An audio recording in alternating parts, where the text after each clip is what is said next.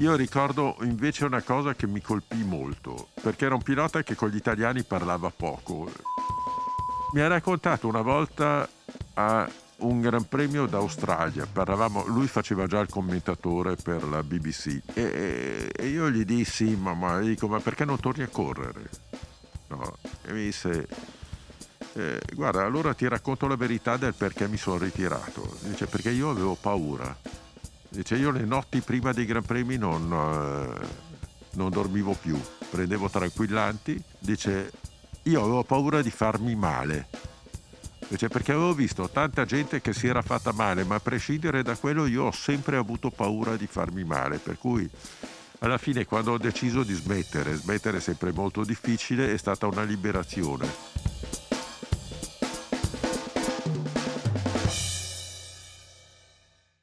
Io sono già in posizione. Allora ti alzo un pelino e un po' più basso. Perché tieni la mascherina? Perché ho paura che Ah, la mascherina. di infettarvi. Ma sei scemo? Ma che si Ieri sente? sono andato a fare il tampone e sono negativo. Vabbè, che... No, avevo mal di gola. eh. No, non è lontano il microfono. No, è Pino che...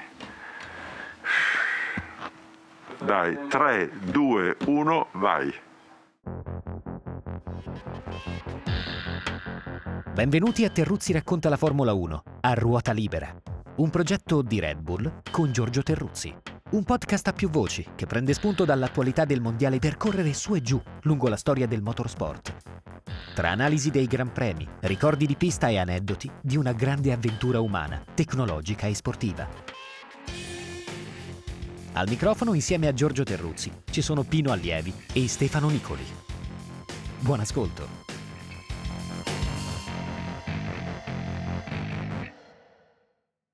Allora, eccoci qui di nuovo, podcast successivo a una doppietta piena di avvenimenti, di emozioni, Silverstone e di discussioni. Silverstone, Austria, pronti per farne un'altra di doppietta, cioè eh, Francia-Ungheria, sono due piste diversissime.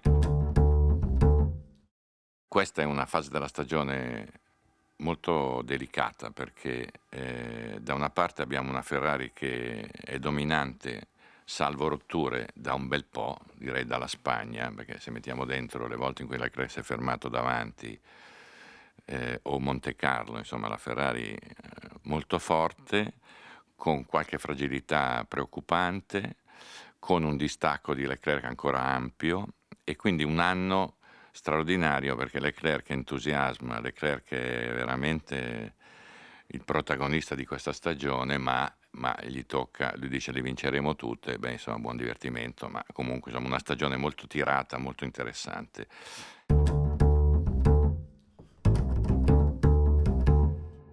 Ovviamente purtroppo sono qui con i soliti pard, eh, vale a dire Pino Allievi abbronzato come quando è novembre, perché lui vive praticamente al sole, buongiorno. Buongiorno, buongiorno. E eh, Nic- Nicoli, allora Stefano Nicoli, dopo ne parliamo perché sta infilando una, una perla via l'altra, poi ne parliamo al dettaglio. Allora, ci credete? Credete che Leclerc possa recuperare? Prima domanda che vi faccio. Prego, Vai, Pino. vai, prego. vai, no, no, no. Ah, ok, la responsabilità. Uh, risposta secca? Beh, secca, no? è morbida, come vuoi Mm. te. Allora, ci credo. Il cuore ci crede, anche per eh, vivere un campionato che sia esaltante come quello dell'anno passato.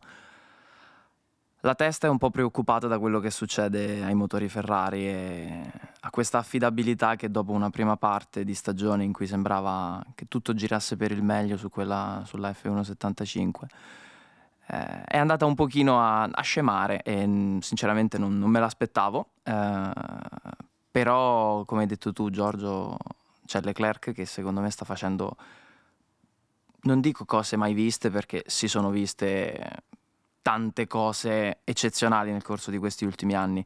Alesi dice che non ne vedeva proprio da tanti anni di quelle cose Eh, però effettivamente vedo che anche a livello di entusiasmo, l'entusiasmo che, che- che genera riesce anche ad oscurare un, un pilota di un- da un- dal talento pazzesco come Verstappen. Cioè Leclerc sta proprio Vincendo Mm, moralmente Sì, vincendo. cioè sta un pochino gettando la sua ombra sugli altri. Eh, è, proprio, è proprio luminoso in questa fase della sua carriera. Gli riesce praticamente tutto.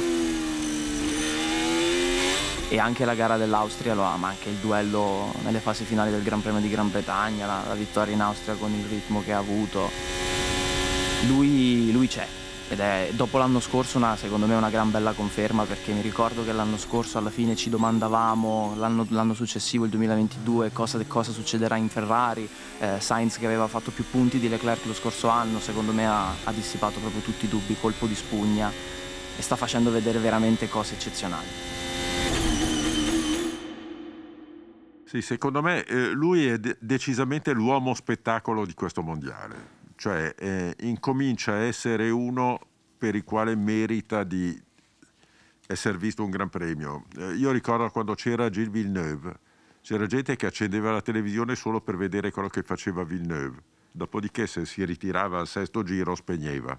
No. Leclerc è uno dal quale ti puoi aspettare tutto in qualunque momento del Gran Premio.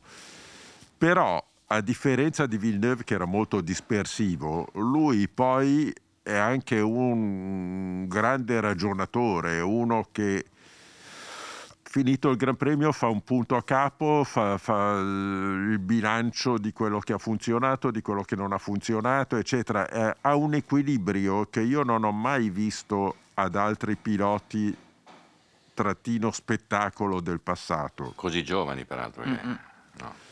Sì, così giovani perché oggi si arriva molto giovani in Formula 1 mentre prima non ci arrivavi giovane. Però eh, è un compendio di tante cose che altri non hanno mostrato, cioè Verstappen era molto acerbo quando ha incominciato a fare qualcosa in Formula 1, impetuoso nelle dichiarazioni, eccessivo, eccetera. Leclerc non è mai stato, Verstappen ha incominciato a diventare un pilota simpatico, misurato. Simpatico. eh, come? Simpatico. Meno spigoloso, ma neanche, neanche. Ma no, Simpatico cioè, ha incominciato a Chiari, dire Cocchi delle cose, ha incominciato a dire delle cose dopo che ha vinto il titolo mondiale.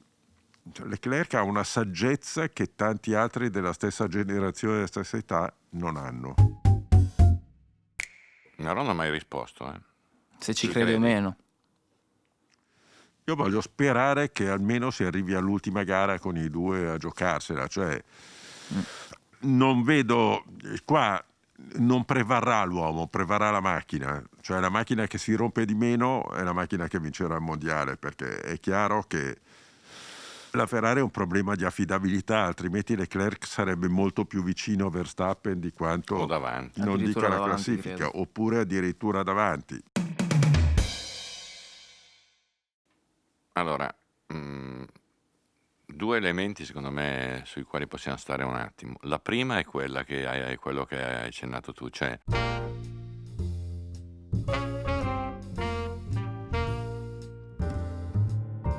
lui ha un, ha un- ha un viso, ha un modo di stare che è eh, perfetto, cioè perfetto per collocarlo in una sorta di star system perché eh, piace alle mamme, perché ha quella faccina lì da bravo bambino, da ragazzo carino.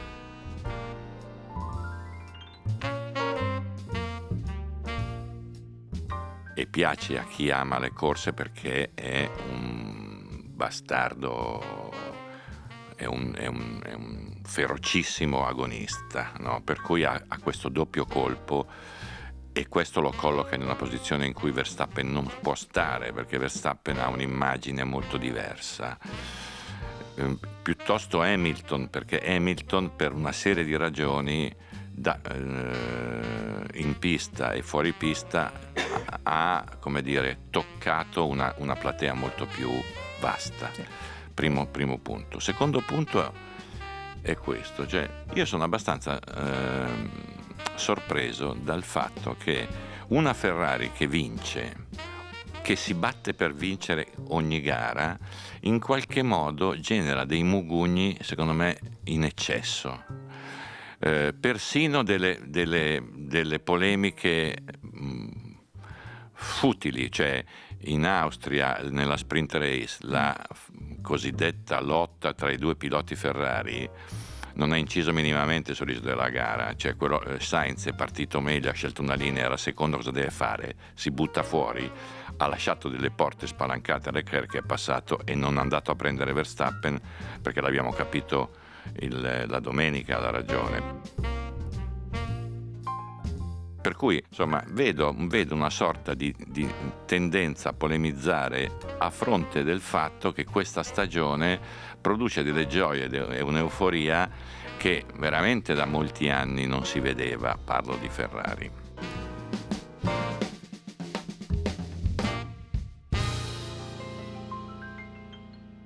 Ma sì, addirittura ci si era un po' disamorati sia della Formula 1 sia della Ferrari. Adesso Leclerc ha riportato in auge tutto. Eh, Leclerc eh, è l'uomo da titolo. Quando parli della Ferrari parli di Leclerc e non parli di Sainz. Eh, in Formula 1 si parla di Leclerc e non di Sainz, quale dentro parlo de, in Formula 1 dell'ambiente, quale possibile rivale di Verstappen per il titolo. Insomma, ha catalizzato su di sé tutto l'interesse e tutta la curiosità che c'è intorno a questa Formula 1 che sta cambiando pelle.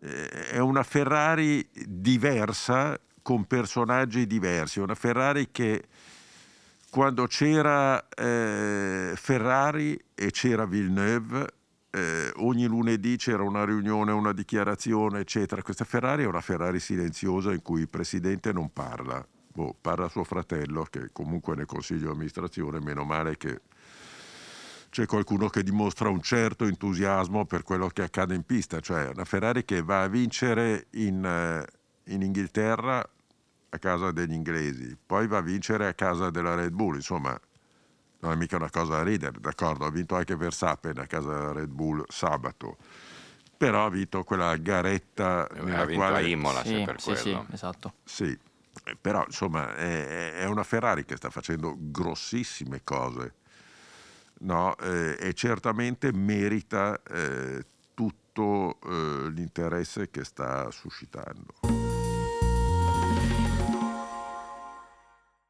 Sul fronte Mugugni, secondo me è, un, è, mm, causato da un modo di vedere la Formula 1 che forse è diventato azzardo, semplicistico.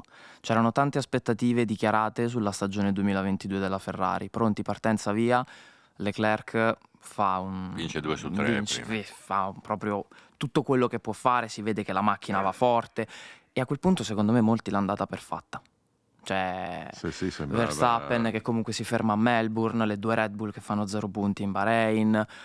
Ok, finita, mondiale, mondiale portato a casa. Eh, Nella realtà dei così, fatti la Formula 1 è, è molto più complessa. Ma è così, c'è una deriva calcistica, sì. devo dire una deriva calcistica da curva, da stadio, tanti, cioè, sia nel modo di giudicare, di, ma sia nel modo anche a questo punto di andare in pista, perché eh, le problematiche sulla tifoseria eh, in oh, Austria eh, sono sì. abbastanza inedite per la Formula sì. 1. Ehm, e poi è vera questa cosa, cioè, io, non mi ricordo, io ho citato l'altro giorno la frase di Enzo Ferrari, eh, giù le mani dalla Ferrari, di me dite quello che vi pare, è abbastanza clamoroso che nessuno nel vertice Ferrari, che pure va alle corse, dica una parola ogni tanto per, per, tutelare la propria squadra, per difendere la propria squadra, per rilanciare, per gratificare la propria squadra. È una cosa che non sta né in cielo né in terra, anche nella tradizione Ferrari, perché la tradizione Ferrari è fatta da Enzo Ferrari, che era uno che stava lì anche il Ferragosto sì. e guai se, se sbagliavi sì. un aggettivo Montezemolo che possiamo dire quello che vogliamo, ma urlava e cazziava in, in, in dentro. Sì, Montezemolo avrebbe fatto aprire i telegiornali ma con certo, ma, ma, ma, no, ma eh, vendeva, eh, sì, vendeva sua, il suo cavallino a chiunque e Marchionne che è un altro che sì. si faceva sentire, era uno che insomma Marchionne. Ecco, quindi questa, questo silenzio, questa distanza, questa sorta di ehm, armatevi eh, partite è abbastanza intanto inedita, cioè eh, io ho un amico che dice sempre è come se il Papa dicesse alla domenica no, beh ma io non ci voglio fare l'angelo se sta dentro, eh, no Stella fai il Papa e vai fuori, no, cioè ti, ti tocca un po' perché la Ferrari hai dei ruoli, sì. invece bah, poca roba, zero anzi. Sì, sì, è una cosa che, che sorprende, sorprende perché eh, soprattutto la Ferrari è un simbolo dell'Italia, dell'industria italiana ed era giusto in un momento difficile come questo per tutta l'industria motoristica, eh, cioè era giusto esaltare quello che l'Italia sa fare di buono, cioè, eh, ricordiamoci che stavolta non è una macchina fatta da, da Ross Brown, da, da Todd, da quelli, sono tutti italiani. Sì, quasi tutti italiani. tutti, sì. Eh sì, e- i tecnici stranieri arrivano in seconda linea. Quindi eh, è una macchina strepitosa.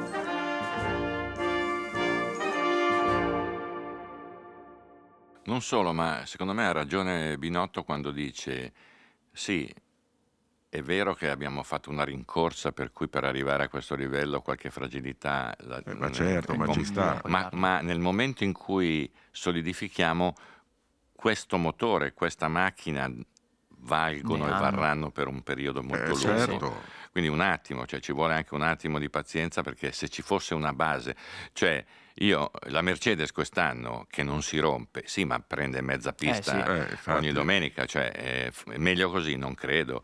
Cioè, io preferisco no. sognare, lottare Sì, e poi ma- per sì. perdere, magari, che star lì a È fare anche il più terzo, coinvolgente quinto. se posso. Cioè, mh, c'è, con c'è un un'emozione guadagno, diversa. Con un guadagno in tutti i sensi della Formula 1 strepitoso, Sì. perché un anno così, dopo la sfida l'anno scorso Verstappen-Hamilton, un anno così, con i ragazzini, io non ho mai visto ragazzini, come sta succedendo adesso, che si guardano il Gran Premio col telefonino la domenica, cioè è una cosa che sta rico- riconquistando delle aree... mm, Eh beh, Che per anni la, la- la Ferrari che inesplorate, sì, torna apre un'autostrada di interesse e quindi è una Ferrari che poi vince con due piloti su due piste importantissime. No? Sì. Cioè aver vinto a Silverstone è quasi passato in secondo piano dinanzi a una sterile polemica che riguardava i due piloti. Ma cavolo, la Ferrari ha vinto a Silverstone. Ci rendiamo conto o Sì, no? poi tra l'altro, tra l'altro la serie- cioè, avevano messo Leclerc davanti a Sainz, primo e secondo, e andavano a vincere così, cioè sta roba che preferiscono Sainz fa ridere. Ma vada. Eh, cioè, No, ma no. quando mai, no? Dunque, noi qui abbiamo, tu sai che noi abbiamo coltivato un mostro. Ma non no? è vero, ma- Abbiamo coltivato un mostro. Cioè, eh, qui Mi sento chiamato in causa. Scrive, scrive e diffonde delle Degli frasi. aforismi, delle cose. Dimmene Fiamme- qualcuno. Fiamme sul retrotreno di Sainz che passa così dalla paella alla brace. No, No, ma dai. no, ma nessuno dice niente, anche in famiglia. cioè, i suoi genitori. la- anche, anche- anche i responsabili di questo podcast Sì. per un fatto di Di decoro. decenza, so, ma- di decenza. Ma la fidanzata di che pure è ecco. venuta in visita, ma nessuno dice niente. Purtroppo pare che vengano apprezzate queste cose qui. Il problema appunto è Solo sempre di chi segue. o te ne ricordi qualcun altro? Ma No, è ce n'è. necessario? Alonso, che do- a, proposito del quale facciamo un discorsetto. Sì, attimo. molto volentieri. Alonso fa segno a Tsunoda di non doversi più comportare in quel modo in fase di duello, virgolette. Non puoi fare questo, te lo viedo.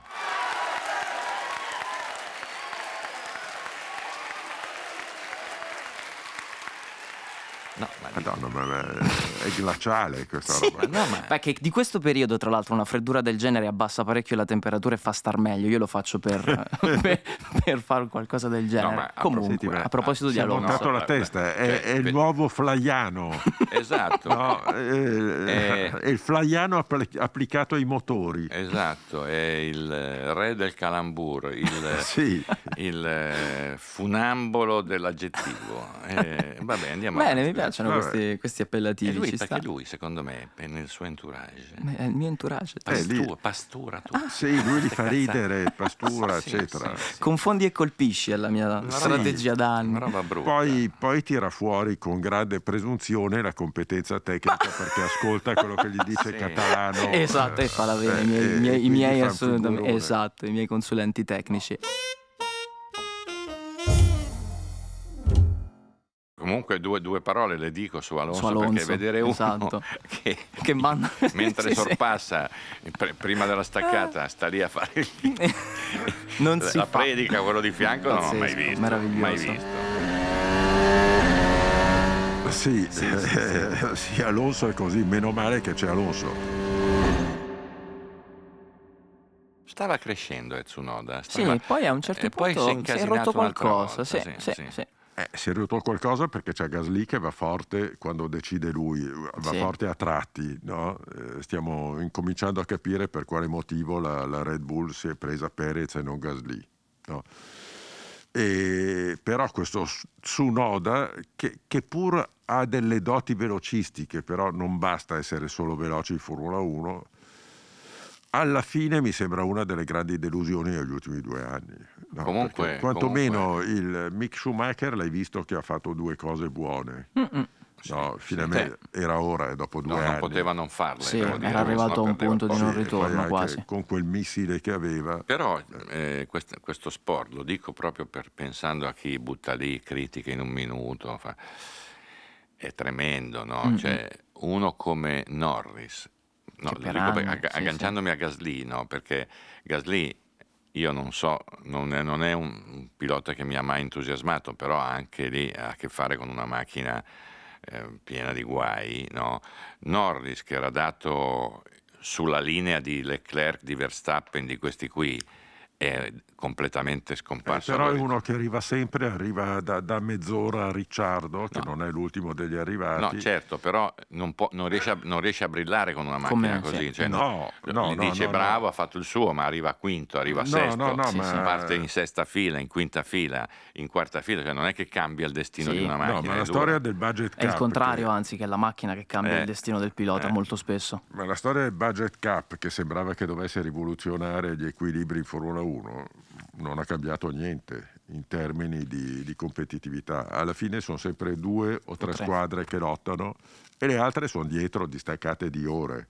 Quindi anche tentando di Livellare. livellare le spese, quelli che vanno forte vanno forte, sono sempre gli stessi. Perché è chiaro, anche se tu poni un limite di, di, di eh, 200.000 euro, no, è chiaro che quelli della Mercedes lavoreranno sempre meglio di quelli dell'Alpine piuttosto che di altre squadre, della Sauber, perché hanno la gente migliore. A proposito di piloti, come dire, da, da decifrare, andiamo su un temone della giornata che sono rischio, paura, incidenti, prendendo spunto da quel volo pazzesco che ha fatto Zuin eh, a Silverstone. A proposito del quale il nostro eh, Ganassa Eccomi. ha sparato lì, Guangzhou finisce a testa in Zoo. Poco, giù. ma Madonna, persino di fronte al dramma non si Perché ferma. non si era fatto niente. Eh, Vabbè, ci tengo a precisare. Però, allora, no, momento, non si è fatto niente, vero, però...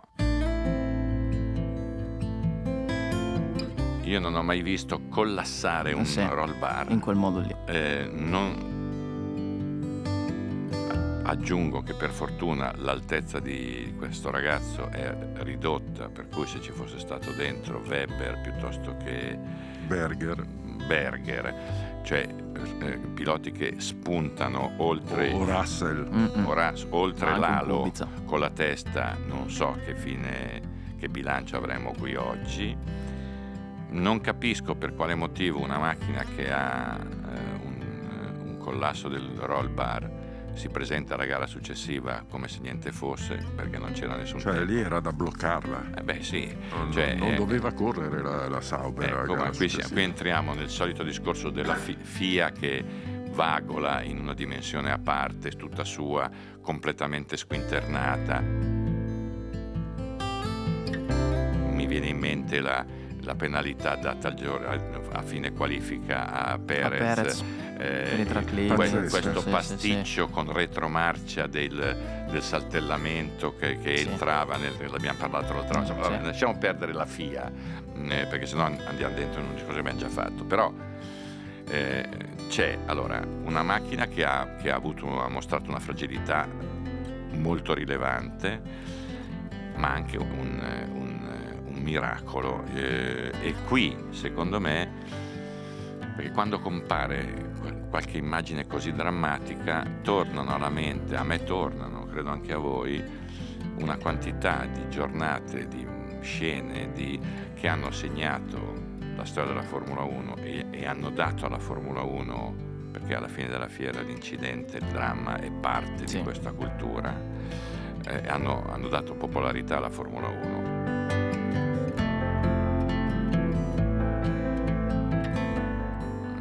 Me è venuto in mente l'incidente di Gugelmin alle Castellet, visto che andiamo alle Castellet del 93 con un volo simile, mi sono venuti in mente anche Pino, se ti ricordi, i voli di eh, Warwick a Monza no, di Fittipaldi a Monza, con il, un, un, completo loop 360, in pieno rettilineo sì. anche di ruota su ruota. Con e, e, sì, sarebbe potuto, e, sarebbe potuto, succedere qualcosa di molto simile in, in Austria, Austria, con Gasly al via. No? Mm-hmm. Lì, lì, si va a ruota eh, su ruota. Weber a Valencia, a Valencia. ragazzi, è stata una Weber, cosa Valen- Weber peraltro che sul loop è uno che ha una, ha una certa, certa esperienza assolutamente fece Man, quel volo con la Sì, Mercedes appunto. nel bosco che Sì. resta un, Mamma mira- mia, un miracolo mamma mia.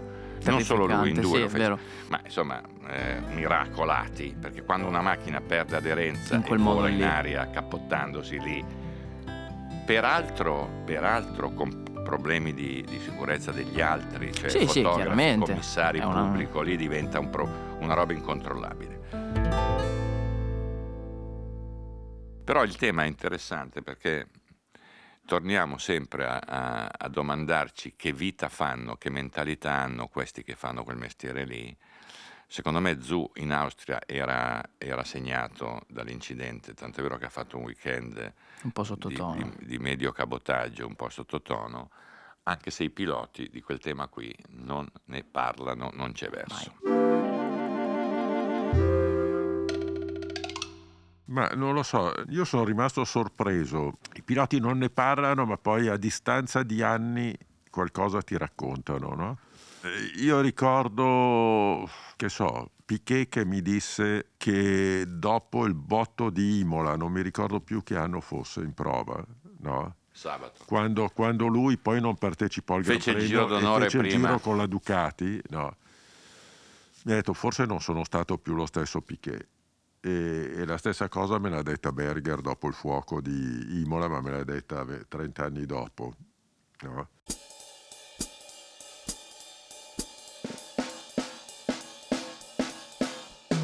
Io ricordo invece una cosa che mi colpì molto, perché era un pilota che con gli italiani parlava poco, James Hunt. Mi ha raccontato una volta a un Gran Premio d'Australia, parlavamo, lui faceva già il commentatore per la BBC e, e io gli dissi, ma, ma, dico, ma perché non torni a correre?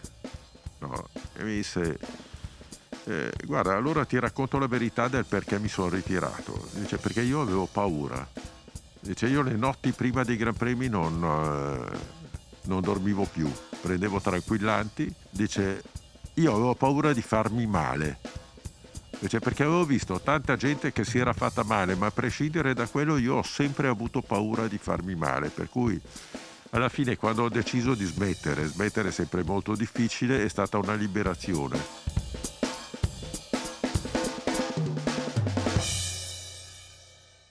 Mentre eh, ricordo una volta che parlai di... guarda, eh, del pre-Schumacher, quando Schumacher in Benetton gli venne attribuito come compagno di squadra JJ Leto, lo ricordate? No? E Leto ebbe un incidente in, eh, durante i collaudi eh, prestagionali e, e praticamente finì lì la carriera vera.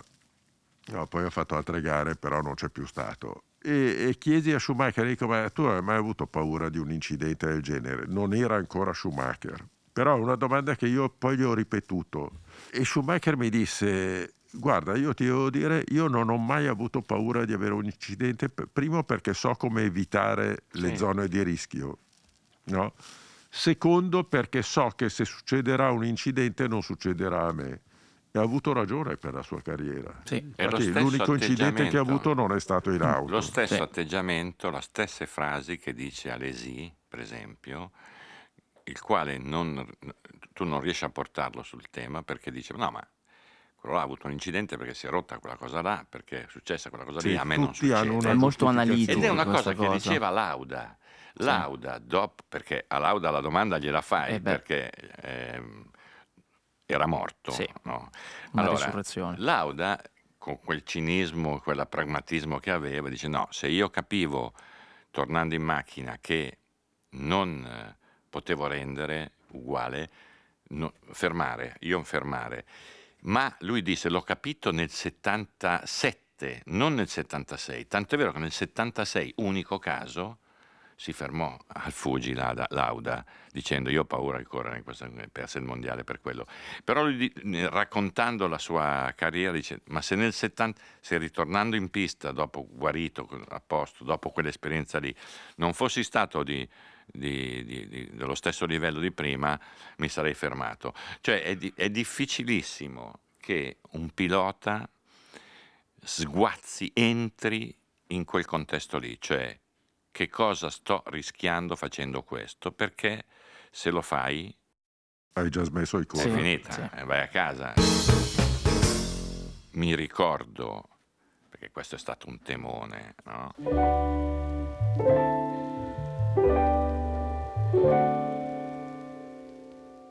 Eh, Senna Imola la domenica in cui è morto, eh, con le telecamere che l'hanno inquadrato ossessivamente in macchina, con quel volto mm, rabbuiato, inquadravano Senna, ma se avessero inquadrato gli altri vedevano le stesse facce perché erano tutti alle prese con un problema serio. Era morto uno un giorno prima, Ratzenberger, era una generazione di piloti che non aveva esperienza di morti Sì. in pista.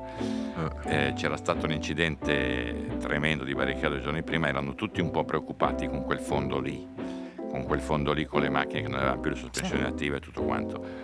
Ma Senna aveva in, ma- in macchina la bandiera di Ratzenberger da, austriaca da sventolare alla fine e Joseph Levener che era il suo figlio, mi ha detto, ma lui una mattina, mattina prima della gara parlava di come vincere la gara. Non ho dubbi, non ho dubbi, anche se c'è questa, come dire, ha circolato, circola ancora il presentimento. per Ma che vedere- sì, sì, sì, presentimento? Non c'è sono tutte balle. presentimento dove? Presentimento vai a casa, no, non, non, non, Non- ne hai può più, stare il a casa, sì, sì, presentimento, sì, perché sennò è finita. Di quelli recenti a me è, rimasto impressa, a me è rimasta impressa una frase che disse eh, Jules Bianchi, che è, un- È l'ultimo, è l'ultima l'ultimo. vittima. Sì, in Formula 1 sì. E mm, in un libro lui è, eh, diciamo, è stato eh, l'ultimo lascito di una dinastia di piloti, perché lo zio e il padre erano dei piloti, fratelli Bianchi, e suo zio era morto durante le prove di una 24 ore di Le Mans e il, il padre di Jules smise di correre proprio in quell'occasione. Lucien, Lucien Bianchi, esatto. E c'è Jules che diceva appunto a domanda ma come ti senti tu ad essere parte, parte di questa famiglia? E lui in maniera molto analitica diceva ma no, le macchine sono diventate più sicure, io sinceramente non ho alcun tipo di pressione, mio zio è morto per una serie di, di coincidenze, di sfortunate Sì, sì, situazioni. hanno, hanno tutti la Hanno giustificazione. tutti, sì, sì.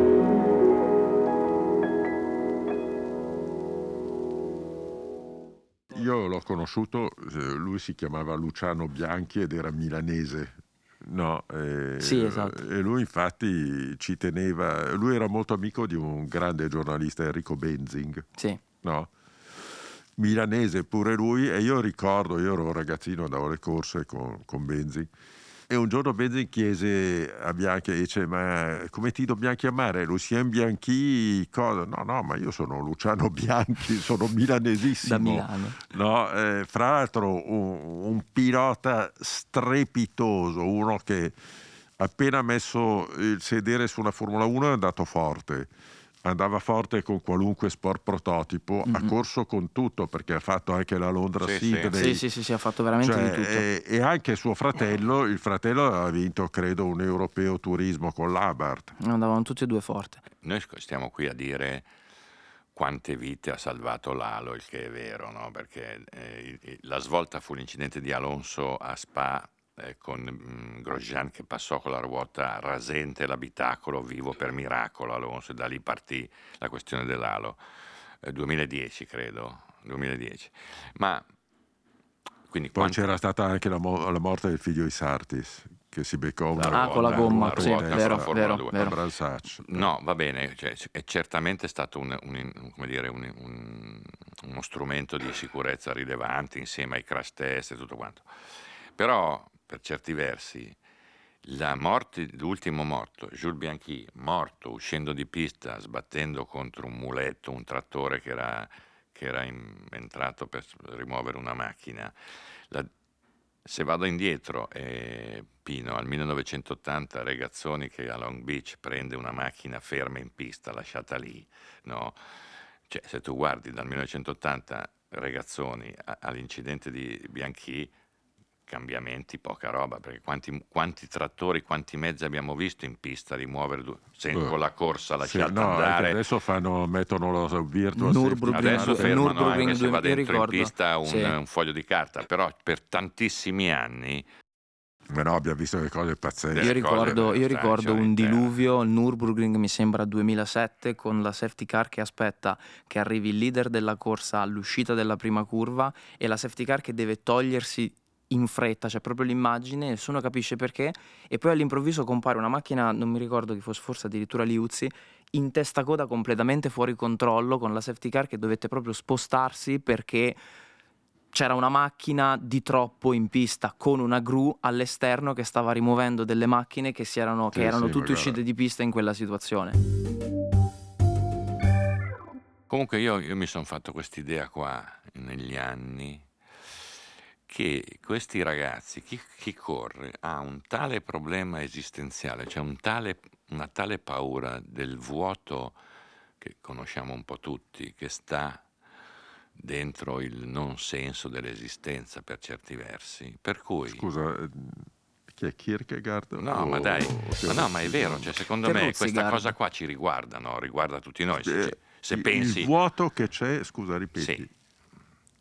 Cioè, no. tu, eh, noi abbiamo, più- abbiamo una certa età e questo tema lo conosciamo, amore. Cioè, quando pensi al fatto che in qualche modo la vita finisce, no? questo tema qui è una cosa che può finire domani mattina o fra dieci anni o fra venti, ma questo tema qui riguarda tutte le persone, più o meno intensamente.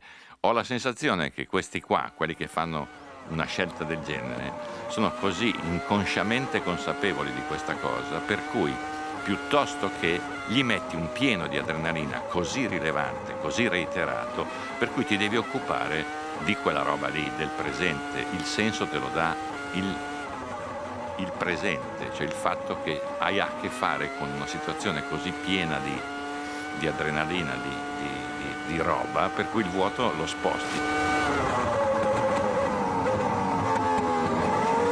Tanto è vero, è vero che molti piloti il problema ce l'hanno quando smettono, perché non Mhm. sanno come fare a colmare quel, bu- quel buco lì.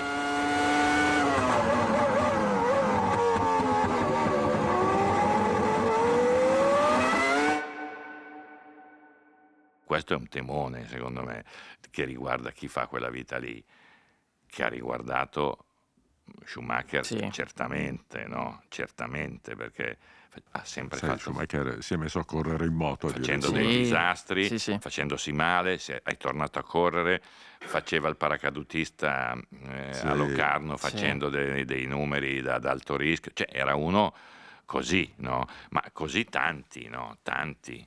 Eh, è, è un po' un, un- un tema mentale molto forte e per quello non ne parlano secondo me perché se, di co- cosa dici, cosa metti in discussione, cosa, cosa sfrucugli è un meccanismo che in qualche modo finché va avanti funziona no?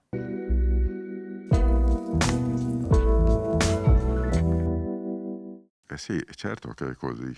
allora perché dici Kierkegaard fa il pirla? No, perché tu hai tirato fuori una storia sul vuoto che ne- mi Non si aspettava il vuoto ripetere, esistenziale. però Beh, il vuoto nel senso che- ascolterò la registrazione, quindi me me la voglio segnare. Ti era Sciol- uscita così eh, bene che sembravi sciol- persino credibile. complesso.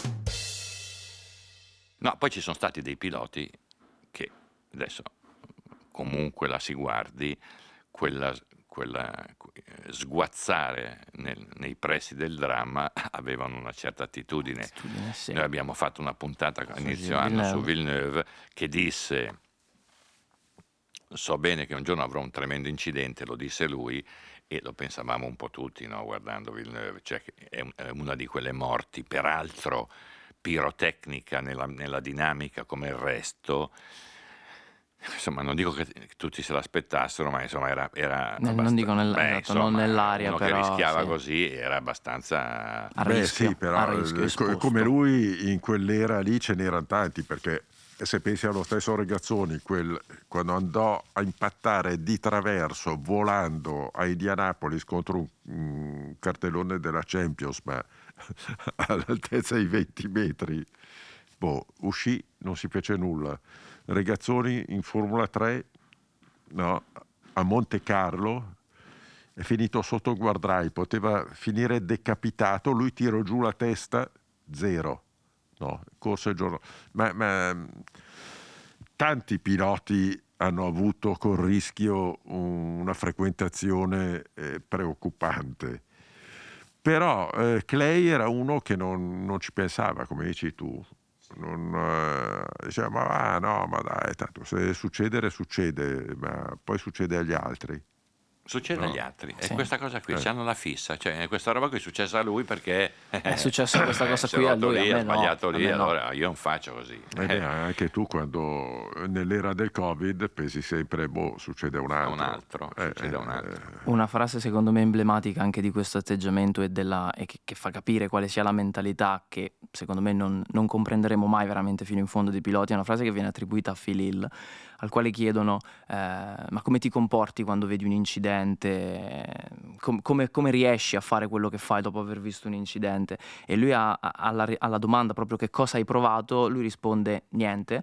Eh, ti, sembro, ti se- ti sembrerò cinico, ma io quando adesso sono cresciuto rispetto agli inizi della mia carriera, quando vedo un incidente orrendo, schiaccio più a fondo il pedale dell'acceleratore perché so che in quel momento tutti gli altri lo stanno alzando. Cioè, questo Beh, È lui, un- sì, cinico perché sì, lui, sì, però lui da- dalla misura del, de- del pensiero che, lui che c'è alla base campione del mondo a Monza, no, eh, passando davanti al secondo giro 56. alla, alla prego? 1956. No, 61. Ah, Fidil 61, sì. vero. Maggio 56. Sì. Passando davanti a 17 cadaveri alla parabolica. Von No. Trips. Sì, compreso incidente quello del compagno di squadra. Poi secondo me lui contava delle gran balle su questo, su questo, perché eh, lui per anni è stato giornali- d- fidanzato con una giornalista, Dennis McClaggy, che gli ha fatto dire delle cose pazzesche, quando lui invece non era uno così poetico, eh, non era un poeta del rischio, era uno molto razionale. E io non penso, lui certamente l'ha detto, non penso che l'abbia mai fatto di, eh, di spingere sull'acceleratore eh, quando c'era, quando vedeva un incidente. Per contro, il motto di Regazzoni era nel dubbio tengo giù. E Regazzoni passava a manetta in mezzo a tutti gli incidenti che, Del che resto, se capitavano. ci pensiamo un attimo, no? cade un aereo di linea Tu e pensi tu devi sì. partire per le vacanze in aereo. Non è che non vai, dice è successo solo, non succede a me. Non succederà mai a me.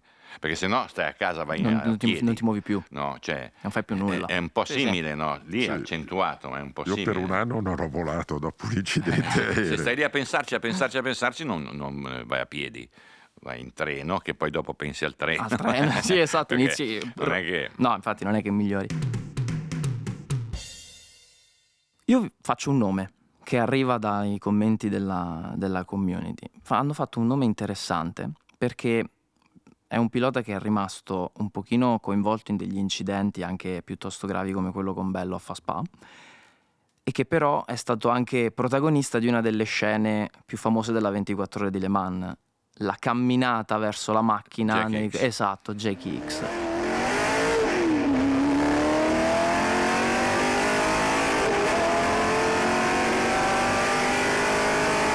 Effettivamente è stato definito come uno dei piloti che ha avuto un rapporto con il pericolo, il rischio più particolare, è vero? Sì, sì, sì, c'era questa sensazione che fosse una persona in grado di chiudere l'avversario quanto di battersi per dimostrare che correre, peri- che correre in quel modo fosse pericoloso. Ma allora, lui è uno che ha avuto una lunga carriera con qualche incidente serio, ha rischiato di bruciare eh, vivo a Yarama con la 312 dopo una collisione con Oliver al primo giro alla VRM, gli è morto un compagno di, di equipaggio al, ai Faraoni, credo, non alla Dakar, ai Faraoni, con la Lada Niva, credo fosse correndo, è uno che ha rischiato tanto.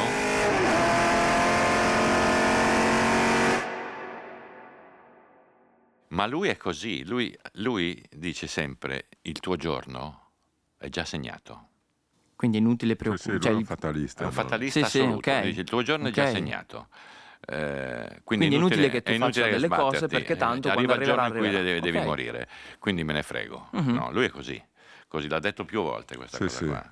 L'abbiamo incontrato Monte Carlo. Monte Carlo, uh, uh, che ha detto il vero colpo è che siamo qui ancora a parlarne noi tre. Sì, sì, sì. il, vero, il vero mm, colpo di fortuna. Sì, poi c'hai dei casi strani tipo Nuvolari che eh, Vero. ha, ha fatto di tutto per farsi male, per morire in corsa Sì. dopo che erano morti uno dopo l'altro i suoi due figli. Sì. E non c'è riuscito. Se ti dicono morto- che sono morto, morto tu non crederci, diceva. Se ti dicono che non sono morto, che non sono morto, crederci. tu non crederci. Era... Alla moglie. Esatto, che era una frase che faceva che in quel periodo come mosche purtroppo. Beh, Quel periodo era periodo un- negli anni 70. mamma Jackie mia. Stewart dice: Io ho compilato un giorno la lista dei miei colleghi morti, amici colleghi morti, quando sono arrivato a 58 piantato lì. No, 58. Sì, sì. Anche Chris Simon ha detto qualcosa del genere sul libro che stava scrivendo, ha detto volevo dedicare un capitolo e mi sono reso conto che sarebbe venuto infinito. Eh sì, eh, sì. Per chiudere, diciamo, eh, dando un tocco di serietà a questa riunione, Mm.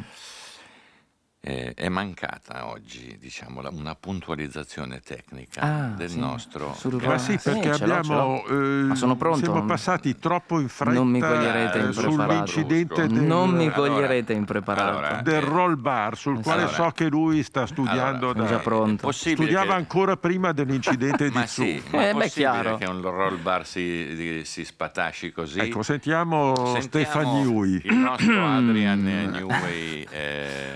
Allora, allora, pensavate di cogliermi impreparato, lo so, con questo colpo di coda finale.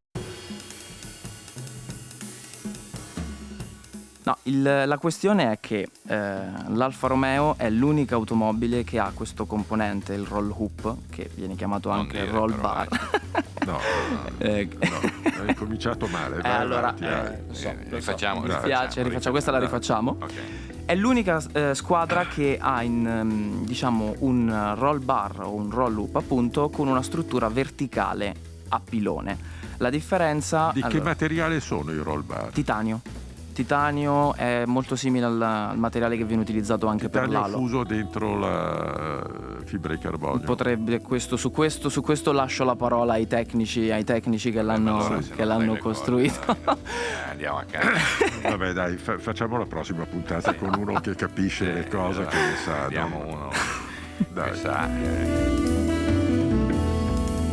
No, comunque davvero il problema della- della- Allora. del- dell'Alfa Romeo è che è l'unica monoposto nella- nello schieramento attuale di Formula 1 che ha, eh, allora, premessa per chi non lo sapesse, il roll bar è inserito, nella, il roll loop è inserito, diciamo, dentro l'airoscope, che è quella presa d'aria che si trova immediatamente sopra il casco del pilota e che eh, contiene il condotto di aspirazione del motore. Tutte le scuderie di Formula 1, esclusa l'Alfa Romeo, hanno una struttura del roll loop che è triangolare, potremmo definirla triangolare, e quindi ha più punti di ancoraggio e una base di ancoraggio più ampia. L'Alfa Romeo invece ha un sistema di roll loop a pilone verticale che ha un solo punto d'appoggio e che quindi in determinate situazioni può cedere come abbiamo visto fare a Silverstone. La domanda è com'è possibile che la monoposto di Bottas e Zu sia ancora in pista? Perché chiaramente, come abbiamo detto a inizio puntata, ci si chiede perché nessuno abbia fermato quella macchina, vista la pericolosità. Perché le macchine a inizio anno vengono omologate dopo aver effettuato dei crash test e nelle condizioni alle quali vengono effettuati i crash test, il roll loop della, dell'Alfa Romeo ha retto. Quindi la FIA formalmente non può fermare un'automobile che a inizio stagione Lei ha stessa, superato lei i crash test. Siamo sempre lì. provato. Il È partita monte. un'indagine, stanno verificando che cosa sia successo, però nella realtà dei fatti è una soluzione che eh, avevano utilizzato già in passato altre scuderie. L'Alfa Romeo è stata la prima a riproporla, mi sembra addirittura nel 2018, nel 2017 ed è rimasta fino a questo punto. Sì, il Ma è problema- l'unica. il Ma problema tra è l'altro la Sauber ha il precedente di un incidente ad Diniz Mm, nel sì. quale si vero. era rotto un'altra volta il roll bar. ma Pino, so cioè, il problema è questo, cioè, a un certo punto scopri che c'è l'energia elettrica e tutto cambia, no? Cioè, scopri che questa macchina qui ha un problema, va bene che l'hai omologata con i, tu- i tuoi parametri, evidentemente param- le sollecitazioni che possono aver, avere, subire queste macchine in pista sono diverse dai test. Esatto, è questo il problema. Entrano in gioco delle variabili che Eh, magari il crash quindi? test non. No, no, infatti io sono d'accordo, però è questo il motivo per cui secondo me è necessario investigare. Perché il crash test a macchina statica, pur considerando tutte le forze enormi alle quali vengono, sotto- alle quali vengono sottoposte le componenti della macchina di Formula 1, non è esemplificativa di tutto quello che può succedere in pista. Tanto che, appunto, una macchina che ha superato i crash test ed è stata omologata a Silverstone ha lasciato un solco sull'asfalto grattandolo letteralmente via e il roll loop è stato disintegrato. Quindi da capire anche quello, ma faranno qualcosa perché insomma è stato, è stato brutto come, come incidente. Allora, per chiudere... Dopo questa lezioncina Sì, possiamo Ma- chiudere. ma Ciao, non è che- zitti, ma la-. Volevo dare un tocco di aria fritta prima di chiudere. Il tocco di aria fritta è perché è aria fritta. Chi, chi è per voi il pilota che più avete visto fare delle asinate, proprio delle cose da alt- alto rischio, visto in pista?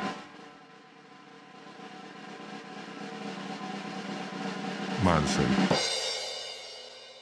Io sono più giovane, Maldonado.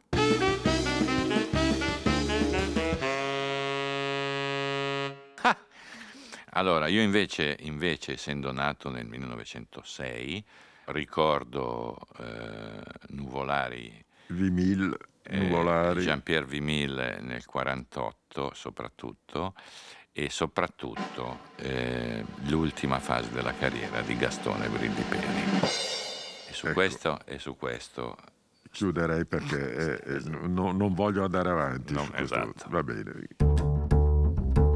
Allora, mh, grazie a chi ha avuto la pazienza e, come dire, la voglia di starci a sentire ancora una volta, eh, andiamo verso, come abbiamo detto all'inizio, due Gran Premi filati su piste diverse, Le Castellet, ed è una pista che a Leclerc non piace, eh, Ungheria, che in teoria potrebbe essere una pista favorevole a una macchina che in curva va bene come la Ferrari, visto che è tutta una curva.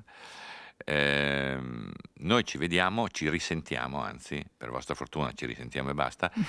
Dopo, Perché noi ad agosto lavoriamo. a differenza dopo, di eh, tanti altri, Sì. immediatamente dopo l'Ungheria. Ungheria.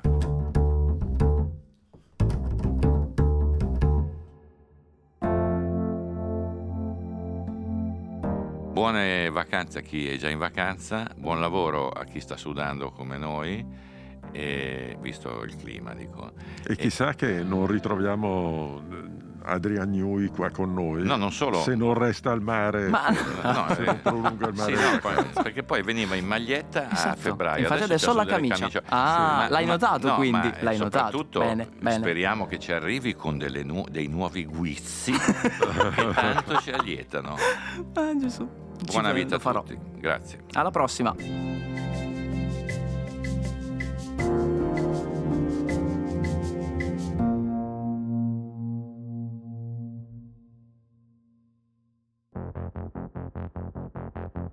Avete ascoltato Terruzzi racconta la Formula 1 a ruota libera, un progetto di Red Bull con Giorgio Terruzzi. Se volete unirvi alla conversazione, lasciate una recensione su Apple Podcast. E per non perdervi nessuna puntata, iscrivetevi sulla vostra piattaforma d'ascolto preferita o cliccate su Segui se usate Spotify.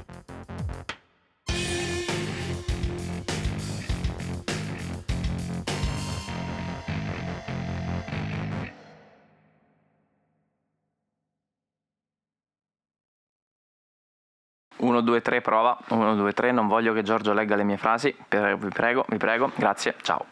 Invece Giorgio è il mio speaker, eh, parlerà a mio nome.